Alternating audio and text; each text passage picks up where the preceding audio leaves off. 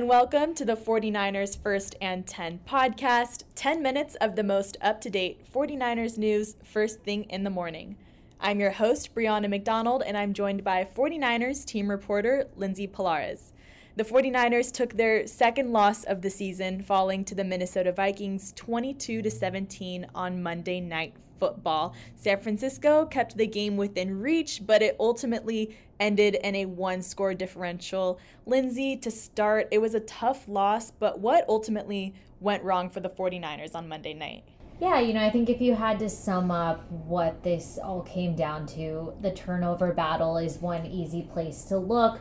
The 49ers were able to generate just one takeaway. The Minnesota Vikings had three, and in a five point game, that makes all the difference. I think Kirk Cousins was also able to just build up that early confidence and ended up, you know, compiling 378 yards through the air. Certainly not good for the 49ers.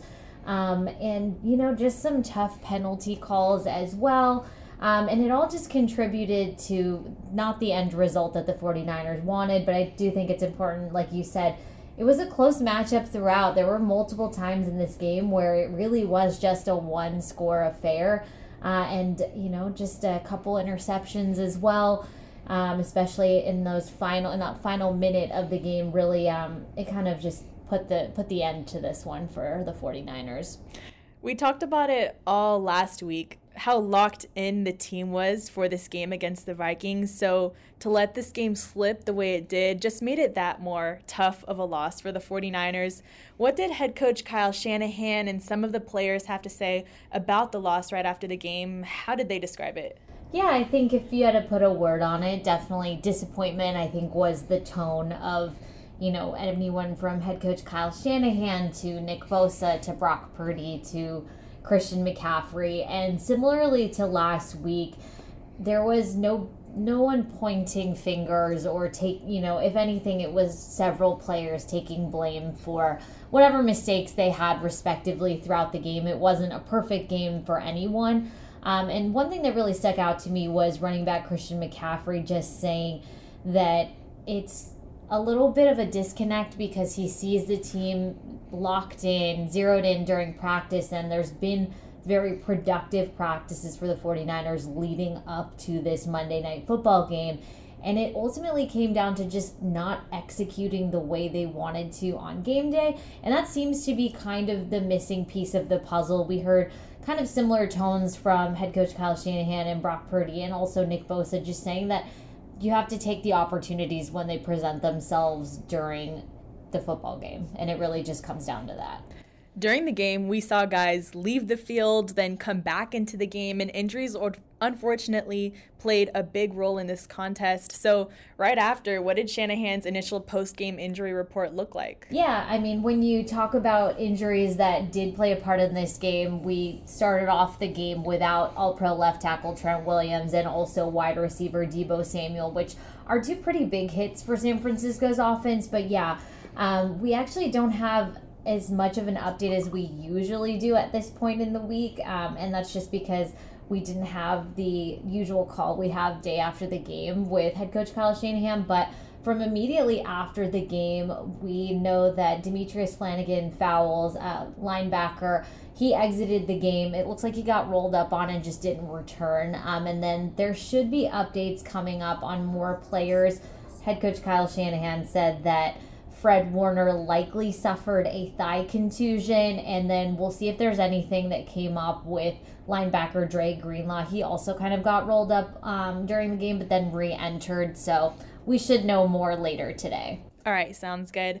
Despite the loss, we can't ignore some of the shining moments from this game. Running back Christian McCaffrey is continuing to write history in each and every game he plays in. He scored two touchdowns on Monday. How do those scores factor into his legacy in the league? Yeah, so his touchdown scoring streak continues. It went from 15 straight games to 16 straight games, and now he is second. He was tied for second and now is alone at second uh, for the longest NFL touchdown scoring streak. He is behind Hall of Famer Lenny Moore now. He owns the NFL record with 17 consecutive games. Um, so just it continues to be a productive season for Christian McCaffrey. Um, you know, he is someone that is very much chomping at the bit to get back to work for week eight, um, just because he was quick to mention and, like I said, kind of take ownership of just small mishappenings that happened during this game. Um, so, yeah, more to come from him for sure. On the other side of the ball, we saw an interception from Charvarius Ward, passes defended by Fred Warner and Clelin Ferrell also, but some of the most impressive moments from this group were the two goal line stands.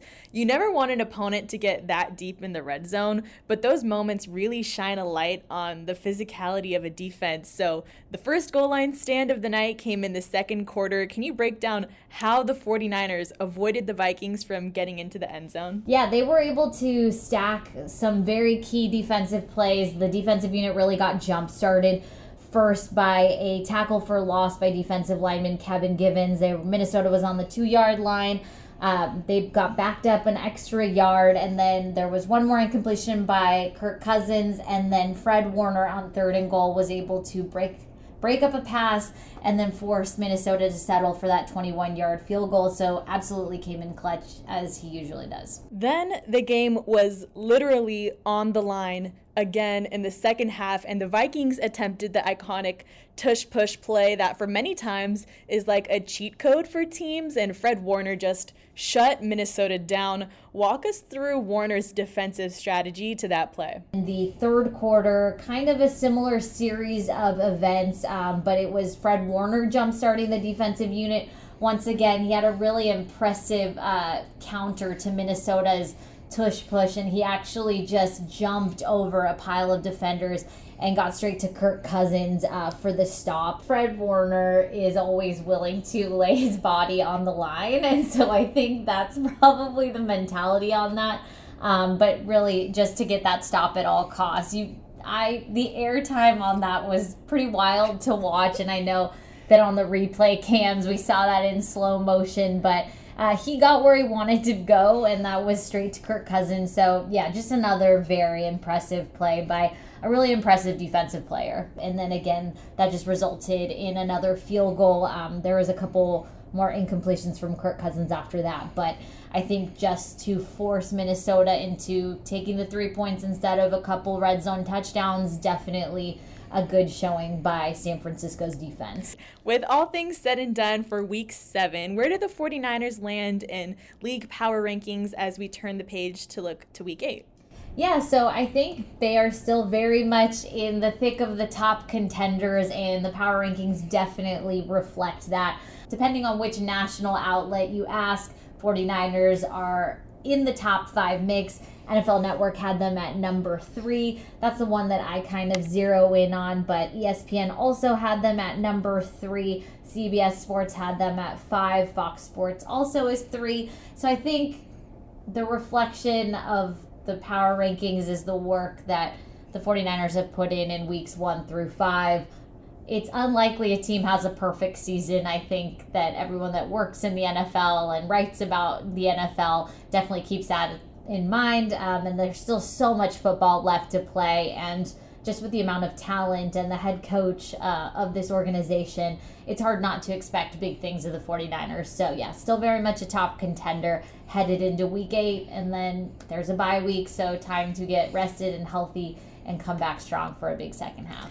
Yeah, back to back losses are tough, but the faithful shouldn't spiral just yet, just because we're still in the Don't top spiral. three. still in the top three for a lot of the league. But um, wrapping up two back to back road games, the 49ers will be back home for their final contest against the Cincinnati Bengals before their bye week break. So it's another one of those weird condensed weeks with the team having played on Monday. So, how does that impact their preparations for Sunday? Yeah, so basically, today is typically the player's day off, and they typically have a Monday to kind of review the tape and button up everything from the previous week. It's kind of all happening in one day. Players had the day off, and you know, I'm not sure when the game tape review happens, but basically the new week starts today on Wednesday. Um, and they'll keep going with a normal practice schedule of a Wednesday, Thursday, Friday. They'll have their walkthrough on Saturday, and then game day is here. So it's it like you mentioned, a short week. So really, no time to really dwell on these back-to-back losses because we've got a well rested Cincinnati Bengals team coming to Levi Stadium. All right, well, that will do it for today. Thank you so much, Lindsey, for joining me in this update. Don't forget to follow First and 10 on Spotify and Apple Podcasts. Turn on the notifications so you're in the know when we post any breaking news updates. And thank you, Faithful, for tuning in.